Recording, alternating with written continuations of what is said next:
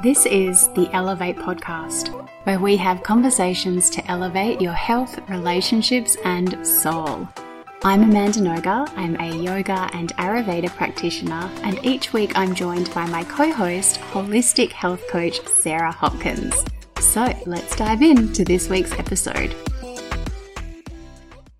Today on the pod, we are talking about body image. So, we all can agree that body positivity and diversity have officially made it into the mainstream consciousness, which is great, but we are a long way to go, I would say. We're very much a work in progress on this personally and collectively, if we want to actually get to the bottom of the internalized shame and this kind of misogyny that we carry as women around our bodies. So, like I said, we, Sarah and I, are very much a work in progress on this topic. So, we wanted to talk through the different ways in which we perceive our bodies, all of the thoughts and the feelings and the beliefs that we hold, and the way that we kind of navigate what we do in relation to our our bodies. So, Sarah, I know you've got some feels and some thoughts about this topic. Yes. Well, I feel like, you know, I have had a very long standing uh, relationship with the concept of my own body image. When do you remember first becoming aware of yeah, your body? I was thinking about this because, I mean, doing some over the last couple of years doing some of the Lacy Phillips work and working on shadow and stuff. I've done some um, sort of there's hypnosis tracks where you go back into your uh, childhood memories and look at triggers. And this is one thing that definitely comes up for me and that I've tried to work through what the triggers were. And there's a couple of moments that stand out. One is sitting so at some point in my early adolescence like or maybe just pre-adolescent pre-pubescence i started to gain weight. And so i'm a thin frame like my bones are tiny. I'm that vata to use the ayurvedic doshas a bit here i'm the vata frame.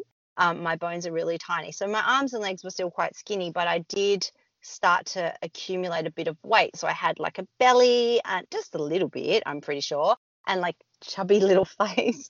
And you know, this is pretty normal for prepubescence and into early adolescence as well. So um not that I knew that. So I remember sort of maybe noticing that. But I think one of the things that really sticks in my mind is I sat on my grandma, bless her. My paternal grandmother was like super blunt and sometimes just wasn't necessarily warm in the way that she communicated. And that was cultural for her. Like i'm not blaming her at all. That was just something she inherited from her forebears so you know whatever. But i sat down on her lap and she commented that i definitely didn't need a cushion because my bum was nice and plump and I know, and I remember that, and I clocked that. And then I just remember like wanting to cup my face in my hands in photos or sort of put my my head like with my hand pulling my chin sort of back. Does that make sense? Like mm-hmm. make my face look thinner in photos. Like i remembered that. And so they're the two things that stick out in my mind that maybe were moments that I realized that there was something about my body that wasn't congruous with what some external force was telling me was the right way for my body to look.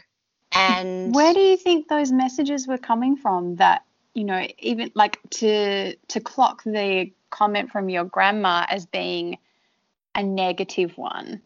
You know, know like that could that could go either way from the yeah. way that you're describing it.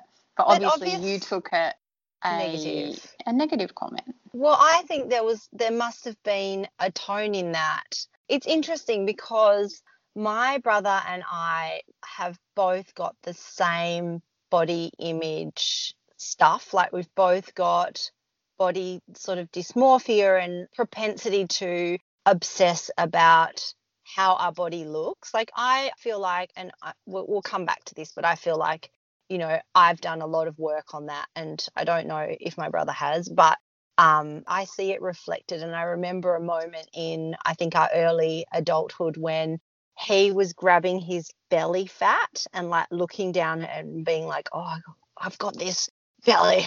And like he's really quite lean and, and muscly, as you know, um, subjectively, I'm also in pretty good shape.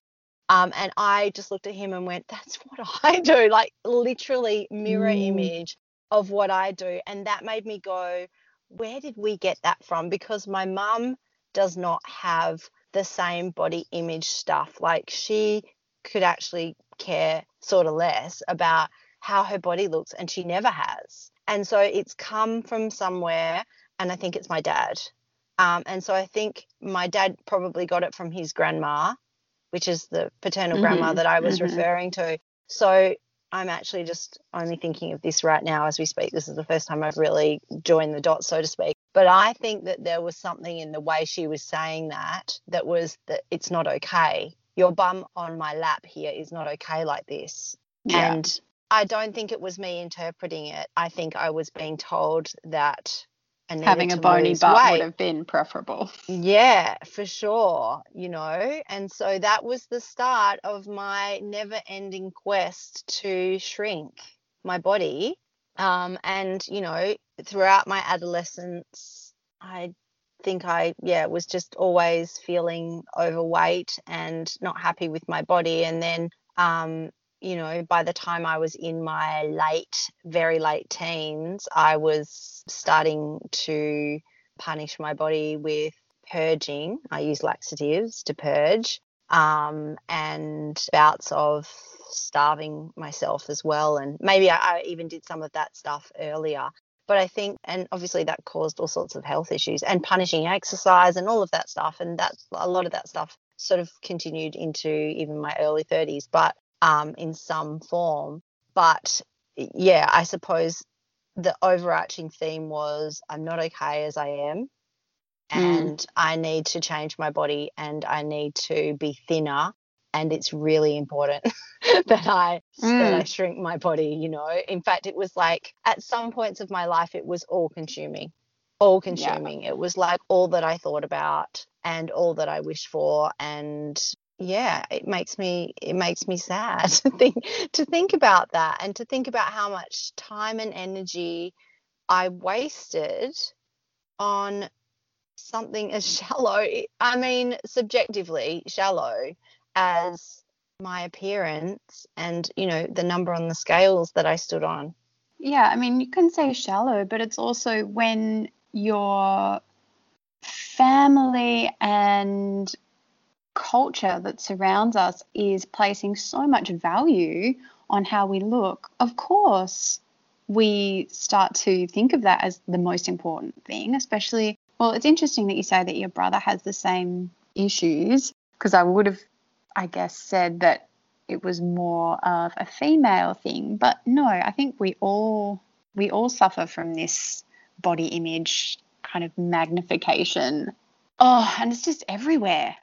I remember I, when I was like, yeah, around that same age, like maybe 11 or 12, becoming cognizant of like the male gaze, you could say, wanting to look hot to the boys in my school. Mm. And I mm. remember, you know, like even in like this would have been I must have been so young, like reading Barbie magazine. And I distinctly remember this article that was teaching you teaching the girls that you should always wear vertical stripes. Never wear horizontal stripes because it will make you look bigger. And if you want to look more slender and long, then you have to wear vertical stripes. And I totally, I remember that so vividly. And I must have, you know, at the time thought, okay, that's really important. And I remember as well, um, not so much, at, I can't remember any instances of body comments being directed to me personally, but I very much remember hearing my mum and my aunties and my grandmother talking about their own bodies and each other's bodies and the different ways in which they were, you know, wrong and wanting to join my mum on these like fad diets in the 90s, like cabbage soup diet. Do you remember that? Yes. Oh my god, I did so many of those fad diets. But isn't and it so it's like no wonder we metabolize this idea that being overweight is the worst thing that you can be as a woman. Yes. Yes. But isn't it interesting that you like what you said is that for men it's also there. Like I really when I thought about this conversation today and I thought about what we were going to talk about, I was really only going to and I think you you were the same man's like really talk about the experience of all of this cultural stuff around shrinking us as women but it isn't just women it is men and for men it's it might be different i mean they have to make themselves bigger Bigger. but Mhm. they still have to be lean like there's only one type of body So for the female gaze you know um Yeah. and i was listening to something a podcast recently and i can't remember what podcast it was but they were talking about how um like if you look at like superheroes of in like even the original Oh, Superman. Like he was like he was actually pretty normal. Like his body was just like a normal like thin man, right? But over time like Batman and Superman, they were all they just looked like a man in the 1950s or whatever, like just like Mm. not ripped, like not huge, nothing. But over time all of those superheroes have become this like massive like hyper, hyper. yeah, Like, the muscle man, like they're like exaggerated. super ripped and like huge. Their biceps and their their chest, their pecs, and like they've got an eight pack. It's like we have projected this image of the perfect man onto Mm. even all the superheroes now. They can't even just like Clark Kent can't just be a normal man, you know? Um, Mm. so it is pervasive across both Yeah. genders. Yeah, you're right. Not, Um, yeah, I mean, we don't, I guess I can only speak from my own experience, but I can definitely Correct. see from my my brothers as well and for my husband as well, like being told that they were too skinny or so skinny, you know. And I guess from the women in their life, that might have been, well, I know in my family, that would have been like something to be kind of jealous of, like, oh, these boys can just, I remember like at the dinner table, these, my two brothers could just eat like these mountains of pasta and carbs and like, you know, I have three plates for dinner. And me and my sister would be like, oh, we have to just eat salad. Like, otherwise we're just gonna you know just smell the pasta and we're gonna start stacking on the weight and you know Totally. it's just oh food i mean i guess there's two like parts to this there's the movement and the exercise part and then there's the food part yeah i guess i i feel really lucky to have found yoga pretty early because that was a total game changer for me because all of a sudden my priority or the way that I was perceiving my body changed from how does it look to you know what my body can do and how my body feels rather Mm. than you know just how it looks and I was like oh it was a it was a revelation to me at the time of like oh my body is more than what it looks like but Mm. yeah, food was still very, very fraught for me. I was Yeah. remembering in like kind of thinking about this, you know, episode idea. I was remembering in at uni, I would not eat all day so that when I went to see my boyfriend in the evenings, I would have like a totally flat stomach. Isn't that just oh my god. I mean, I think I look back and I'm like, that is insane. But I didn't even think of it as any like it was just like common sense to me at the time. And my Yeah. stomach probably looked like no different to him. no different. I remember in my early 30s, so you know, still not that far away, or maybe it was late 20s, but anyway, it, you know, I was an adult and should have known better.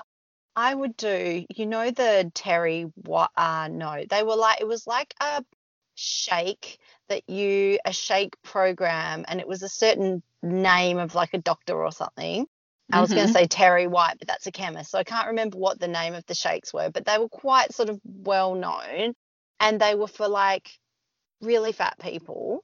That sounds terrible to say, but they were for people that were obese or that were like had quite a lot of weight on them to just sort of kickstart their weight loss. And a lot of people would do like two shakes a day. I would go like if I had like something on, like on that weekend, like a ball or even just a party or something, I would go and buy those shakes and I would just drink those shakes for like the week before so Mm. that I was just starving basically and I would just be a bit skinnier. Like Yeah. I mean, it would have been actual- a fraction, right? Yeah, exactly. It would have been water weight that would just like as soon as I ate, it would have come back on. But I would just, yeah, the same thing, like basically just be starving my body of all nutrients for like an entire week so that I would look subjectively a little bit thinner. It's just absolutely ridiculous thinking about it. Yeah. And thinking back as well, like the times, it kind of goes both ways. So far in this chat, we've sort of, I guess, talked about how we've both internalized that idea that we need to be skinnier, need to be smaller, need to be shrinking. But when I look back in hindsight now, all of the times in my life where I've been my skinniest is actually the times that I was also the most sad and highly anxious and usually like going through like a breakup or you know something not ideal Mm. and so even in those times i was preoccupied with how my body looked it's not like being skinny suddenly absolved me from that obsession so totally. can you relate to that Yeah, I I did a post about this quite a while ago now on my Instagram. It was actually a friend of mine that um, she asked for people to share a vulnerability. It was quite a while ago. Anyway, when I started my health journey sort of more authentically, because I think that my uh, some of my obsession with health might have been, if I think back, if I'm honest, was fueled by like changing my body. So I was like constantly reading health books, but I think that it was like I can lose weight if I can find the answer, you know? Mm. Um, but when I started the Chek stuff and started to realize that being thin was not necessarily synonymous with authentic health, right and started to realize that not having a period might be a sign of like doing crazy punishing shit to my body um which it obviously was and so i started to realize oh okay i have to nourish my body with food and sunlight and clean water and um, calm my nervous system and do all these other and and have you know my values in alignment and you know all of those other things and that is real health, not just like whipping my body into submission. right Uh, There's like Um, the health at any size movement happening now as well, which is cool to see. yeah, exactly. My body became a lot healthier over that time, but the thinnest that I ever became really was after I had RAF, and I, that wasn't even with that was without trying. Um, and I was like my dream weight that I had always wanted to be, and I was like, whoa, like what the hell? Like I had my baby weight, and my baby weight just like literally melted off me, and I was like jumping on the scales because I was 64 kilos or something, and obviously that's not my normal weight. And then I was like, hang on a minute, like I'm down. I'm like, you know, four, five kilos down what I was. But the thing is, and I was like, this is awesome, obviously, because, and I, you know, like I said, I wasn't trying anymore. I had resigned myself is not the right word, but I had accepted that my weight was a certain number. And I knew that that number was healthy. And I knew that that number gave me a 28 day cycle. And that number gave me RAF, right? And so Mm. I had totally made peace with that number. And of course, I always was like, oh, it would be nice to be thinner. But I was always, I could check myself and say, but thinner means no period. And thinner means, you know, uh, not health and all of those things. But then when this happened and I got that number I still had those same thoughts. I was still like, oh, but I'm not happy with this. Or, you know, like it was still there. Like that, I guess my point is for me, the body dysmorphia or that like the devil on my shoulder that still says, you know, oh, your arms are a little bit fat or you've got a little bit of extra, like, you know, body fat on your belly or whatever. That's still there. It's less, it's quieter. I know how to negotiate with it. I think for me, it will always be there. But the thing is, even when I was like absolute dream, dream, dream weight without even trying, it was still there.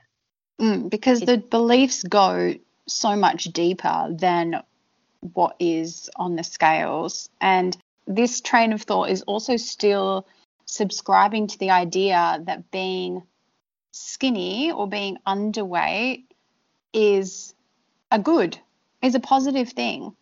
And also And- that it's going to bring you the whatever it is that, you know, the pot of gold at the end of the rainbow. Like it doesn't equal fulfillment. No. It doesn't give you, it did, it, it feels good. Like, you know, it feels good to be in the skinny jeans and they're loose, you know, like for a moment. But that's it. Like it doesn't, it's not ultimately It's not sustaining. No. And so these beliefs that we hold so deeply, and it's like you said in the very beginning, it's multi generational, isn't it? I definitely know it from my grandmother, and you've kind of mentioned the same thing. So it's going to take, I think, a bit of work and maybe generations for us to truly dismantle the body shame that we are carrying and the like internalized misogyny that we're also carrying around the body. I don't know if that has been relevant for you. Like, do you feel your desire to be skinny, quote unquote, is it more for yourself or more for the female gaze or more for the male gaze? That's a really good question. I don't actually know. I feel like I've noticed that there are certain people that I feel like a little bit more conscious of my body around. Like, obviously, I think that I have a pretty good relationship with my body image now, and it's something that I'm constantly working on. And maybe we'll talk about that in more detail. But I feel like I'm very aware of it and conscious of it. And um, yeah, like I said, have healthier mindset and practice around it. But I do feel that there are people in my life that I am more conscious of it around. And like, so certain family members, like my auntie, which is on the patriarchal side, that's related to my maternal. The sorry, patriarchal side, paternal Yeah. side. It's like. Freudian sleep. Yeah, exactly. Um, yeah, that's the, the daughter of that grandmother. She, Mhm. my auntie, I feel it exacerbated around her. For me, I don't think it is much about the male gaze. I actually don't. I think it's more about my own demon stuff, I think, and maybe some like familial stuff. What about Mhm. you? What The you think? inherited kind of shadow stuff. Yeah. Um, I feel like I've got two prongs of it going on. I've definitely got the familial stuff. I remember like coming back from, I guess it would have been one of my first big trips away from Australia. I went to the States to work at this um, like kids summer camp for for the summer, and of course the food there was super limited and not healthy to say the least least. yeah.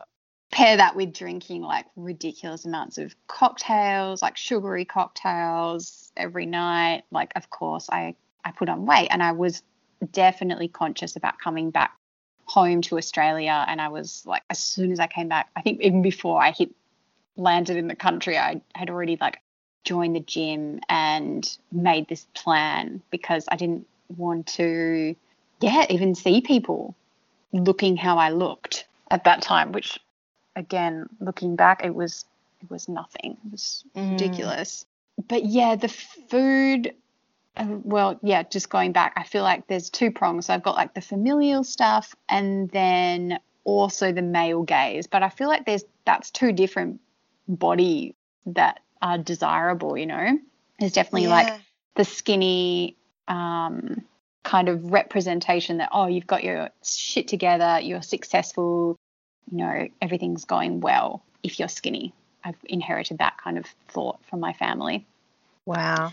Um, but then the male stuff, I definitely remember being aware of that from a young age and, yeah, wanting to look sexy and wanting to have bigger boobs and all of that sort of stuff for the male gaze as well. And when I say the male gaze, I'm really talking about other kids.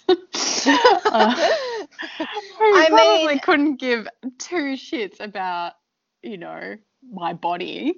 Like, yeah. it's yeah. just so self obsessive, isn't it?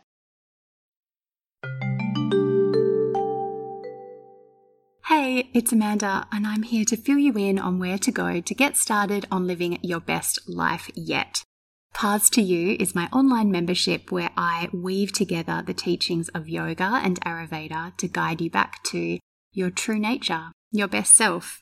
It's the most affordable way to receive all of my online workshops. There's everything from detoxing and doshas, sleep and sex, women's cycles, and the corresponding yoga practices that go alongside the information shared so that you can truly embody your unique expression of health and vibrancy. There's also a really special 40 day path included that walks you through the inner work of living with more passion, power, and purpose.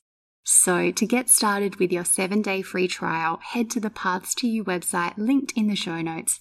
And now, back to the episode. But I Yeah. remember as well, like when I started um, getting into food, being, I guess, in charge of my own food, I remember thinking, like, oh, I've cracked the code now. Like, I, especially in my like raw vegan days, um, I, it's one of those times where I became super, super skinny and also super, super anxious. Um, but I remember at the time thinking, oh, this is it. I am free from all of those inherited patterns. I've, yeah, I've cracked the code and I'm going to be good. like I'm free of my family patterns, you know? Yeah. But it's not even that. Like we were saying, it, it's so much deeper. It runs so much deeper than what is on the scales. And it's really this, yeah, these deep held beliefs.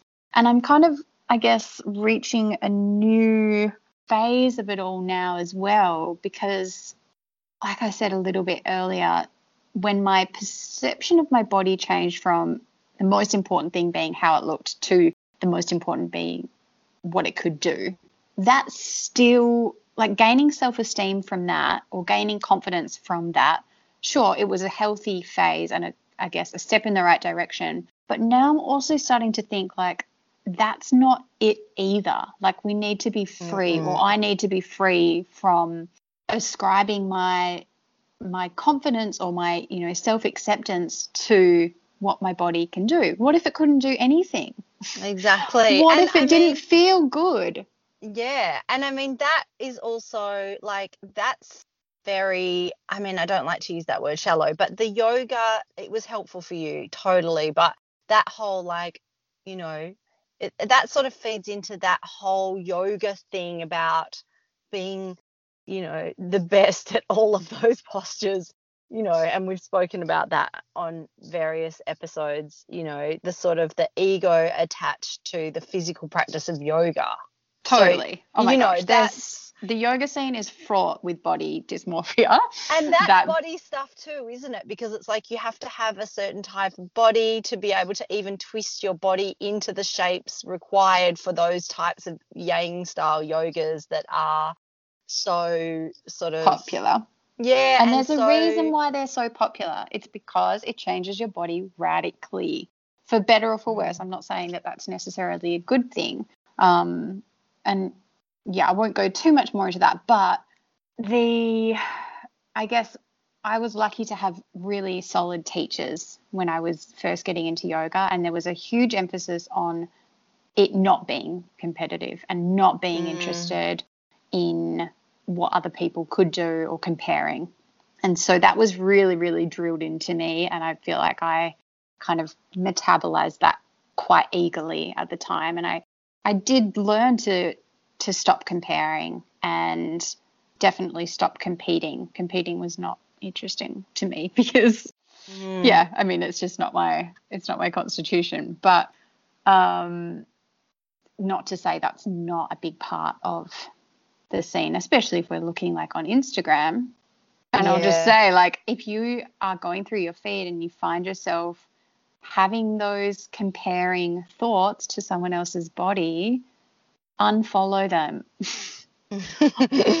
just yeah. clean up your feed. That's that's just like that's a good recommendation.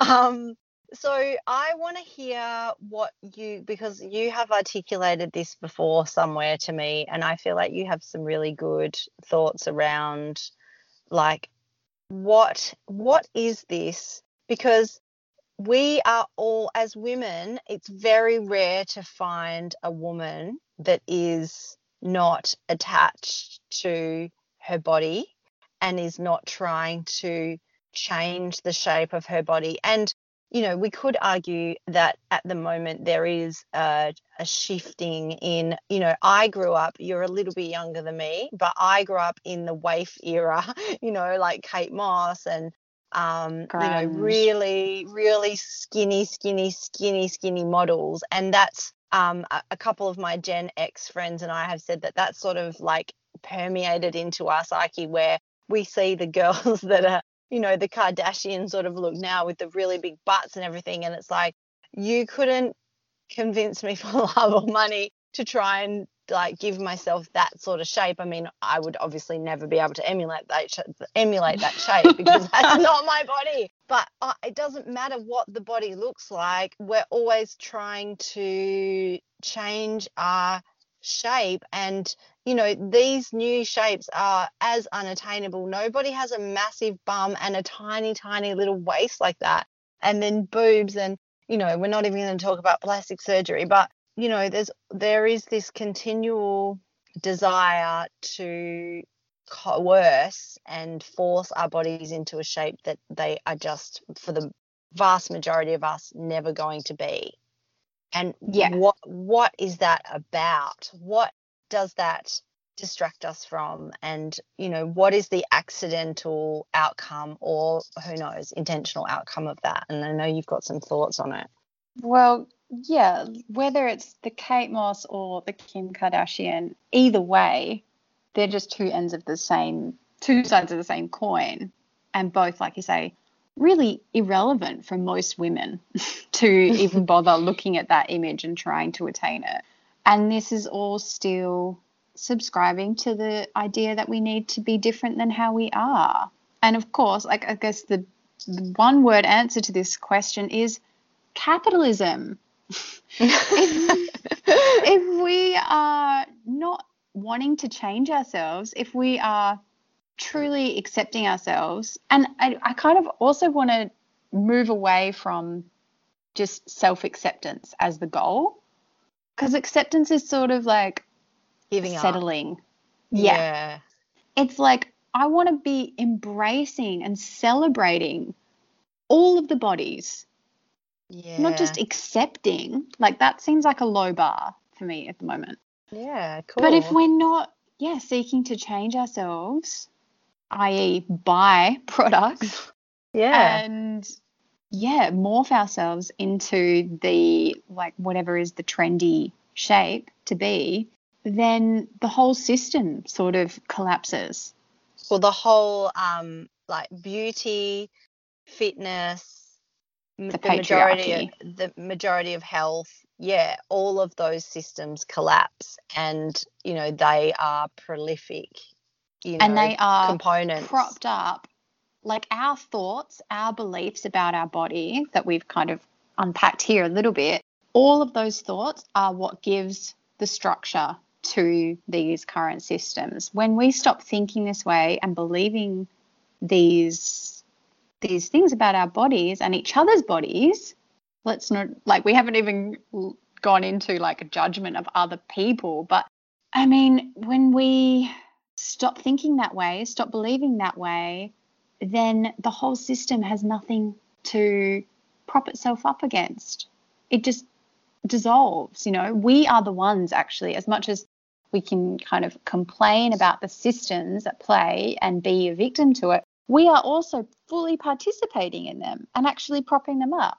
But to play devil's advocate here, you know, how? How do we how do we not when like if you open Instagram, even if you're unfollowing those accounts, you're still seeing bodies and you're seeing, you know, people objectifying themselves in many occasions. You're seeing fashion, you're seeing, and then if you turn on the TV, whether it's, you know, watching like a streaming service or, you know, free to air, which obviously not many people are watching, but some are, you know, we're, we're flooded and surrounded by it mm. constantly. Mm. Like it is, it, it's a good, in theory, to say we need to step outside of that. But practically, if you look at your phone, you're getting it. Like even if you go to Mamamia, let's say, like supposedly body positivity and everything, there's going to be so many things sent back to you as, you know, subconscious messaging around, even if it's about beauty. Do you know what I mean? It's yeah, totally. It, it's because so deep. It's so deep and it's it's prolific. It is everywhere that we look. And we actually can't wait for the external triggers to go away. It's an inside job. This is where it has to start. We have to start deliberately dismantling these ideas, this body shame that we have from the inside out, so that when we do, you know, see those images and we are going to be bombarded with them for probably at least another generation to come, we can look at them and not be triggered. We can consume that content without it being a reflection on our own self worth and our own, or a trigger for our own shame, you know? Mm. This is hmm. why it has to be the self work first. We can't just wait for the magazines to catch up, or magazines don't even exist anymore. the digital magazines. well, we can't wait. Like, and yeah, you can do little things, sure. Like, you can curate your feed, you can diversify your feed, you can be conscious about the media that you are consuming, the shows that you're watching.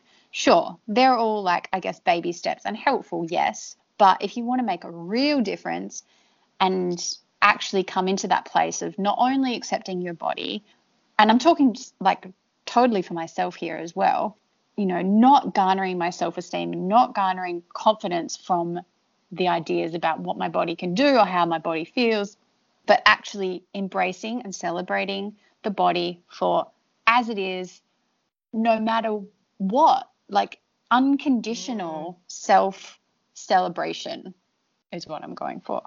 Unconditional. Like, and I, you know, it's coming to mind like when I had dengue fever a few years ago, that was the first time that I actually had the experience of not being able to do what I wanted to do with my body. I was so weak. I developed this like inflammatory arthritis after the um, actual virus had like left my system. The impact on my immune system was just crazy. Like, and for me, like I couldn't even do. This is going to sound dumb, but I couldn't do like a downward dog for at least three months and as a yoga teacher, that is kind of like an essential thing. And, you know, as a yoga practitioner, to not be able to move in my body the way that I had become used to, it was really humbling. And so that's, I guess, what's coming to mind when I think about not wanting to invest my self esteem or self worth in what my body can do. Because at the end of the day, we have to embrace our bodies, yeah, unconditionally, even if we're just like totally diseased and you know laying in a hospital bed or we have a disability or an accident or whatever you know anything can happen mm. and so we have to be kind of resilient in that way and embracing the body no matter what something else i really want to talk about is pregnancy and body image because that's yes. major and i know it was for yes. you as well like i personally loved being pregnant and I loved my pregnant body and my bit. I felt really actually liberated in my pregnancy because I was like, oh, not like worried about having a flat stomach. And I was like, Yeah. happy to let it get soft and like get huge, you know. I was like, Yes. it was really, really liberating. I felt so freed up. Um, and of course, now, like postpartum, there's all of the temptation to think about, oh, like getting my body back to how it used to be. But no, like I'm, I can actually see that pretty clearly in my in my own like thoughts that I actually love my my belly the way it is now, and I think you know, it reminds me, like looking at how my body's changed, it reminds me of the most epic thing that I've ever done, which is create my little baby. And I feel like as Mm. women, that's our power. Like as women, we change. We change on a monthly basis, we change throughout the cycles of our life. You know, our mood changes, our boobs change, our bellies change, everything about us changes. And that's that's like using yoga language that's the power of shakti that's the female power is to be endlessly changing and endlessly creating and so mm. i i really like I'm personally in a really good place about that now but i know that can be a huge trigger for for many women to um you know post pregnancy it's like Totally. so fraught And it's so toxic, like, and I feel like I might have fed into this because I did, well, the post that I did, I think I posted a picture of me pregnant and then a picture of me postpartum. No, not that one. Another one that I did, a vulnerability post um, that I referred to at the beginning, because Mm. my body did bounce back to that sort of socially acceptable, um, you know, bouncing back body, which, you know, was just or like you you bounced beyond I did. Like- and actually, you know, the side that didn't um that nobody saw of that was that I was really run down. Like that Rafa just sucked the bloody life out of me. And I was working and I ended up with this horrible like rash for a couple of maybe like close to a month. I remember I had this horrible rash on my body like postpartum that might be this pregnancy rash you get called PUPPS. It's sort of like eczema. Um and that's such a cute name. I know it's an acronym for something, but I can't remember what it is. But yeah, like I was run down. Like that wasn't like me glowing with health anyway. That was just me being like completely sucked of all resources. yes, exactly. Well, I will say, like from the Ayurvedic lens, there's definitely a big emphasis on on like super nourishing the mother postpartum and not losing excess weight. And as the Vata dosha type, that's a big tendency. I've seen it with lots of clients and lots of friends actually who, yeah, get very, very skinny postpartum. And it is Mm, because literally, yeah, baby's sucking everything. And if you're not like super topped up, super full cup, overflowing cup of nutrients, then it, yeah, it's it's not necessarily a good a marker of health. No, and I I look back and I think, you know, I did so much work to nurture my body for literally years in preparation for RAF, not even knowing that it was for RAF, but but I was conscious of my fertility and and the garden bed, but you know, like just that he still was capable of taking it all, which he needed to, and that postpartum I didn't do any of that stuff, you know, but that that I was congratulated for that. Like, you Yeah. know, I was given such positive reinforcement of like, oh my God, like, look at you, like, look how quickly you bounce back. And, you know, like that was, and that's not representative of authentic health, Health. the embodiment of health Yeah, totally you agree. know. Um, and I want to talk about my transformation that is imminent, and we are going to dedicate a whole episode to it. So I'm not going to go into too much detail, but my body is maybe changing, and it's making me feel uncomfortable even talking about it because there is so much resistance, and it's sort It's of the not same. maybe changing; it is No, changing, and that's it's not, it's amazing. no, I'm joking. Yeah, it is. I mean, I've even in the last few months, I think I've noticed a few subtle changes in my physiology. I'm 45 in six months' time or just over. So I'm literally like, it's not questionable that I'm perimenopausal because that can start from age 35. So I'm definitely perimenopausal. Um, and so, you know, it's even more important that I can start to continue to embody, you know, my personal practices, which we'll go into, and yours as well, around the body accepting or embracing and loving, as you would say, um, or surrendering, maybe is an even better word, you know, the body in all its different stages, because everybody thinks that it's not going to happen to them if they do have a fairly good shape, um, sort of into perimenopause and menopause. But if you do look around, the, the body of a 56 year old woman is different. And so I guess. But I'm just going to pull you up here because I just want to shine the light on the way that we use language, and I do it as well. But even saying, like, what is a good shape? Like, saying, yes, totally. Totally. It's subjective, isn't it? And it's the it's the stuff, it's the body image stuff. Yeah. Um, I mean, but yeah, we are all different, and that's that's who was saying it. I was listening to something really good the other day, but um, like evolutionarily speaking, we need diversity. We're supposed to be different. Mm, Every tree is different. yes, exactly. And I think Anyway, coming, sorry, I, no, but I think no, no, no. That was that was a really important point to make. And I think to follow on from your comments around pregnancy, as women, particularly, we get so many opportunities to embody change and Yeah. to and to live with the and to change.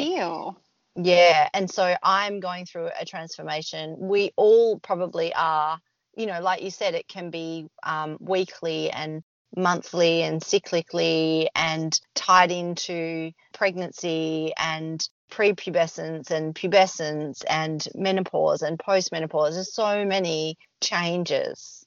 Yeah, well, like our beautiful um, interviewee guest, Jane Hardwicke Collins, if you haven't listened to that episode, definitely go back and listen to it because she's amazing. But as she teaches, you know, as women, we have these sacred rites of passage, and they are all opportunities for us to up level, to heal, Yeah, to heal to those heal. wounds that we're holding on to. And she, I think she said it in our episode of like, menopause is the the rite of passage where we kind of heal any anything that is kind of left up in the air from all of those years of mothering and being a woman basically being in the world. Everything that we've internalized everything that we've been triggered by is going to rear its ugly head for transformation to be Mm. transformed.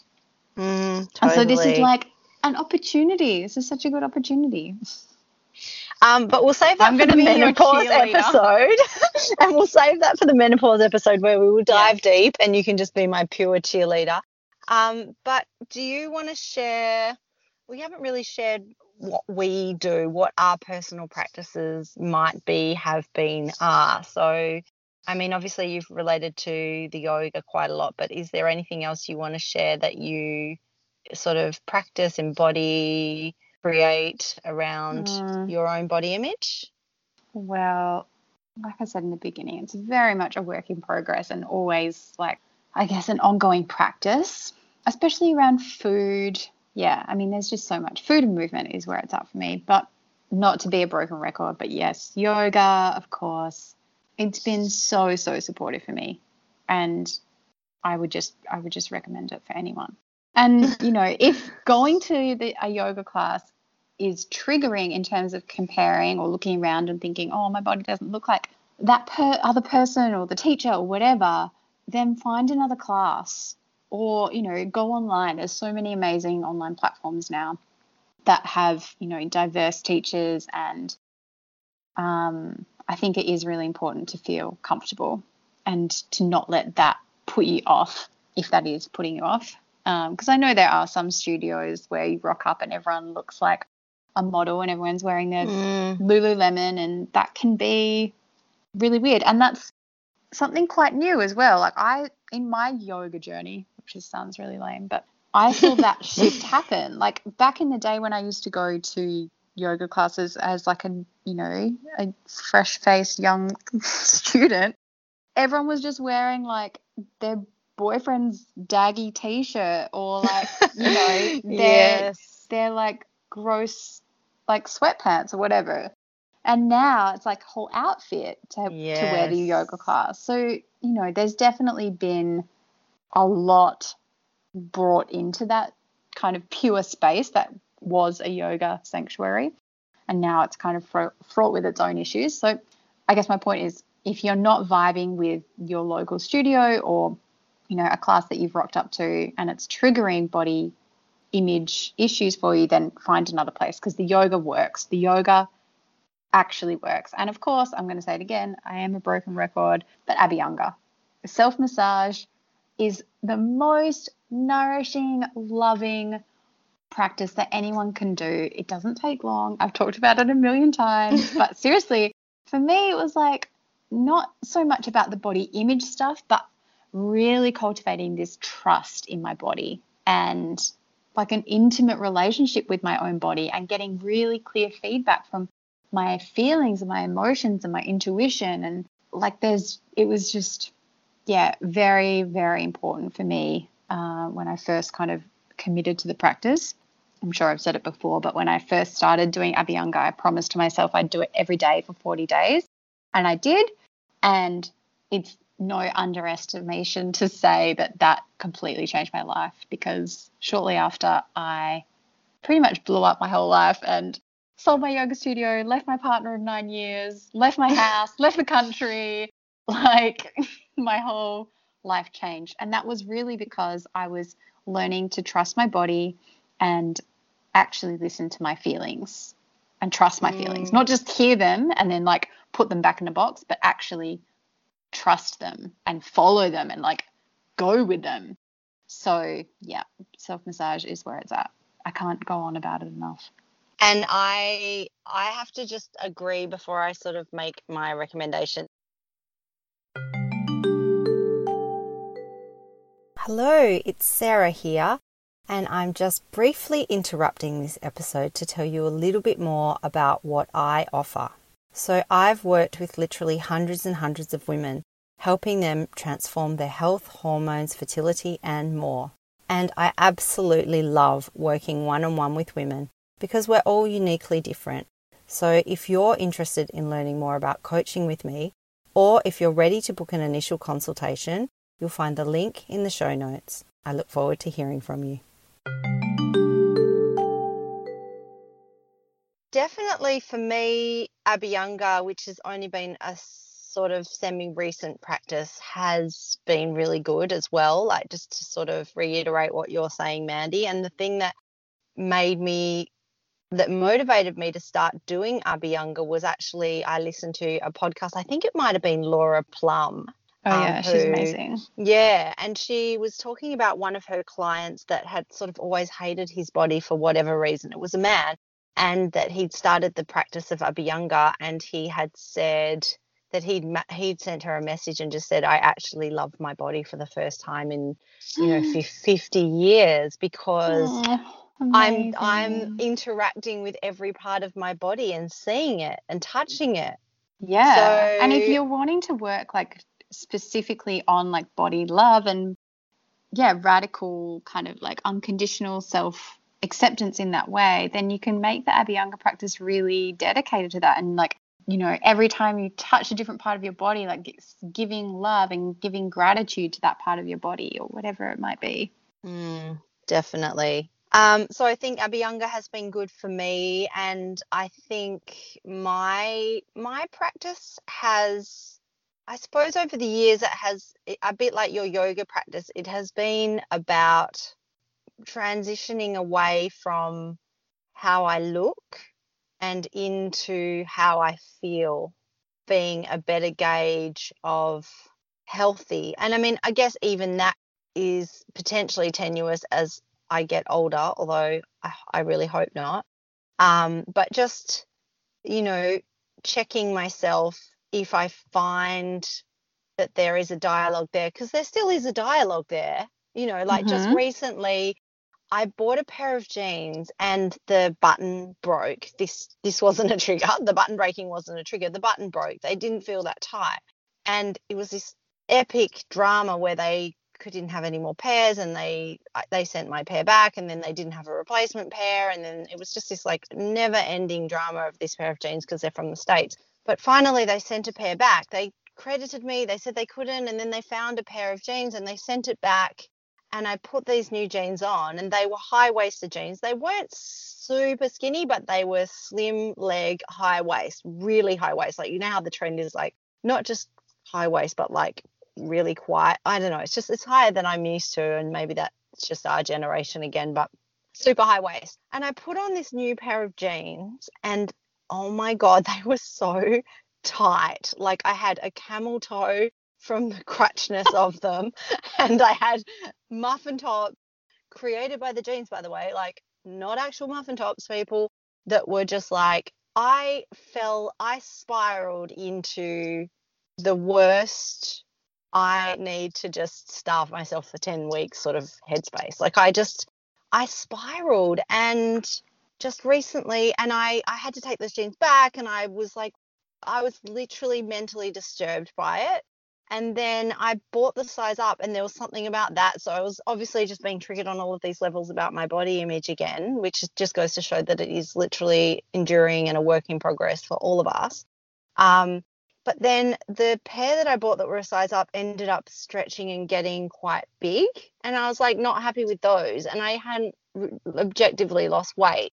And I ended up buying the same pair in the purported size of the ones that didn't fit me online. And they just arrived and they fit me perfectly. And what actually I've realized happened is that they had they had sent that pair of jeans attached with the wrong must be this is only what i can gather those jeans were like a size 23 or something absolutely ridiculous and they'd been sized wrong but because they'd been sized wrong and because i put them on and i thought that they were this size and because i fit that exact size before it just created this huge like remission not remission like it re-triggered all these old skeletons in me.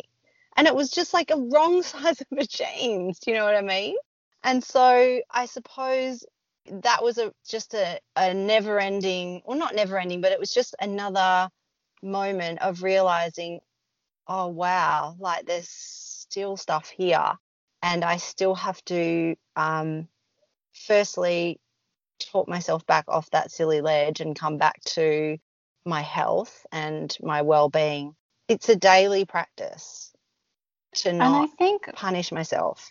I guess something that's worth noting is just how fragile our, you know, if, like I said before, if we're placing our self esteem or self acceptance on a size or a number on the Mm. scales, how yes how delicate that is, you know, Yes. and you know, one little comment or one little incorrectly sized Pair pair, of of jeans. like can can knock us off you know that feeling that's why it really has to be this deep inner rewiring of embracing our bodies no matter what so that we can be resilient because things in the world are going to trigger us or we are going to be you know faced with things that that are just in our culture you know and so for them not to be triggering, like for Yes. for a pair of pants to cause you this much turmoil is. Not acceptable.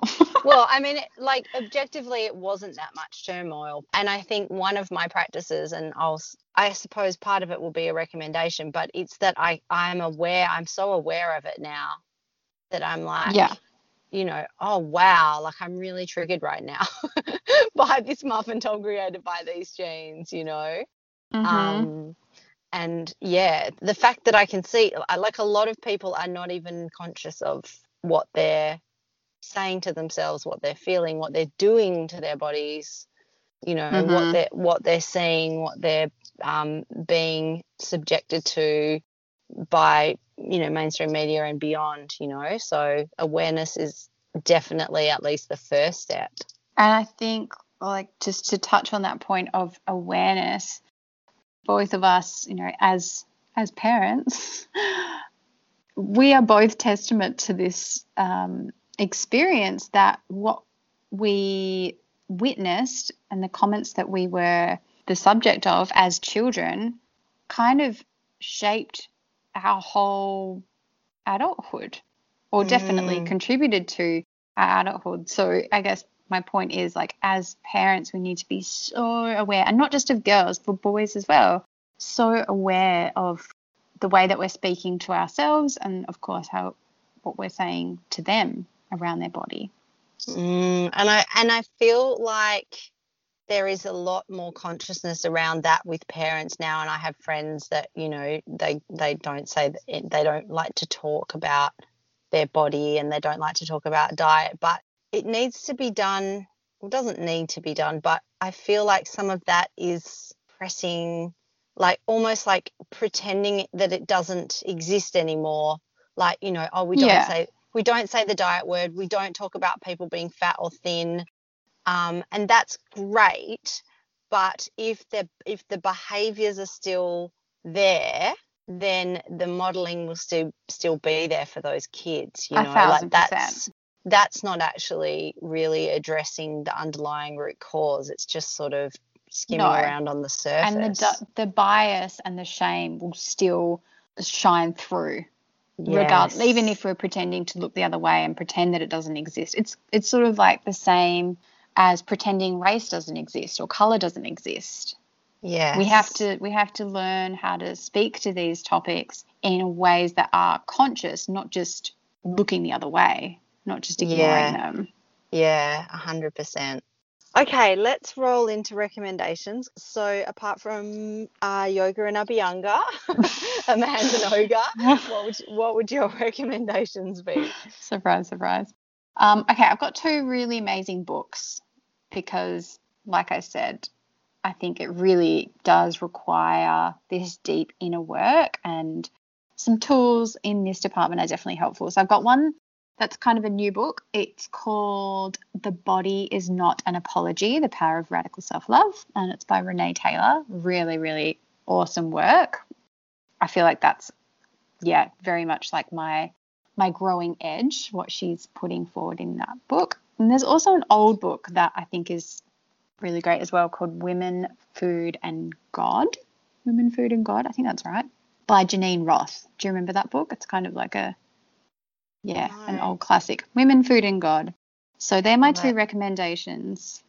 Great. Um, and I'm going to recommend a bit more of the inner work side of things. And actually, there's two things. So, one is, and I don't know if I've ever recommended it before, although I've referred to it, but um, she is a manifestation expert, and her name is Lacy Phillips. And we'll obviously put links to all of this in the show notes, but she has uh, various different online courses and a lot of them delve into, and I think I already referred to it in this podcast, but like working through the shadow. And I've found, especially if I think back to the recent trigger with the incorrectly sized jeans, I was able to go into her programs. I've got like an a la carte version of all of her different courses and choose the ones that were going to help me work through whatever shadow aspect was of myself that was being triggered by my body image and sort of try and deprogram that stuff at a subconscious level and journal it and think about it. And so it, it's working on many levels. Like there's part of it that's sort of a meditative experience but there's also active parts where you you know think of actual mental triggers and and apply it to your everyday life so it's it's fairly holistic and and integrative. And um, I've been doing a lot of that. And the other one is an app, and I think it's called, I'll link it in the show notes anyway, but I think it's called HoloSync. I think it's called HoloSync. I wish I could, I wish I'd written it down, but it just came to me. Um, and it's also just guided meditations, and they are quite long, like about 35 minutes. And actually, it's not guided it's just music and it, it works with the different brain waves and then it's got Mm. sub so it, it takes you into like alpha theta and those sort of deeper brain waves um, and apparently it has the technology to take you down to like um, the same level as like years and years of meditation sort of level expert which i suppose arguably we would be at this point anyway because we've both been meditating for quite a long time but whatever um, and then it has like affirmations. So there's very it works on various levels of the subconscious anyway but then it has various tracks and they work on different things and there's one that's um, about like loving your body. And so it has um, Amazing. yeah and it has like uh, affirmations in there that you can't hear that aren't audible but that are coming in and they come in in like the second half of the meditation. So you're in a, a really receptive, and open yeah receptive state where it just goes straight into your subconscious and starts to sort of reprogram and you just have to lie there so i started doing that Wow. for the first time in ages because i was like i really just need to sort of um, reprogram some stuff that's coming up so they are my two recommendations and i Awesome. think that that is a wrap for this episode what do you think As she says, that's a wrap. Thank you so much, as always, for listening to the Elevate podcast. And don't forget to subscribe, rate, and review so we can keep bringing these conversations to you all.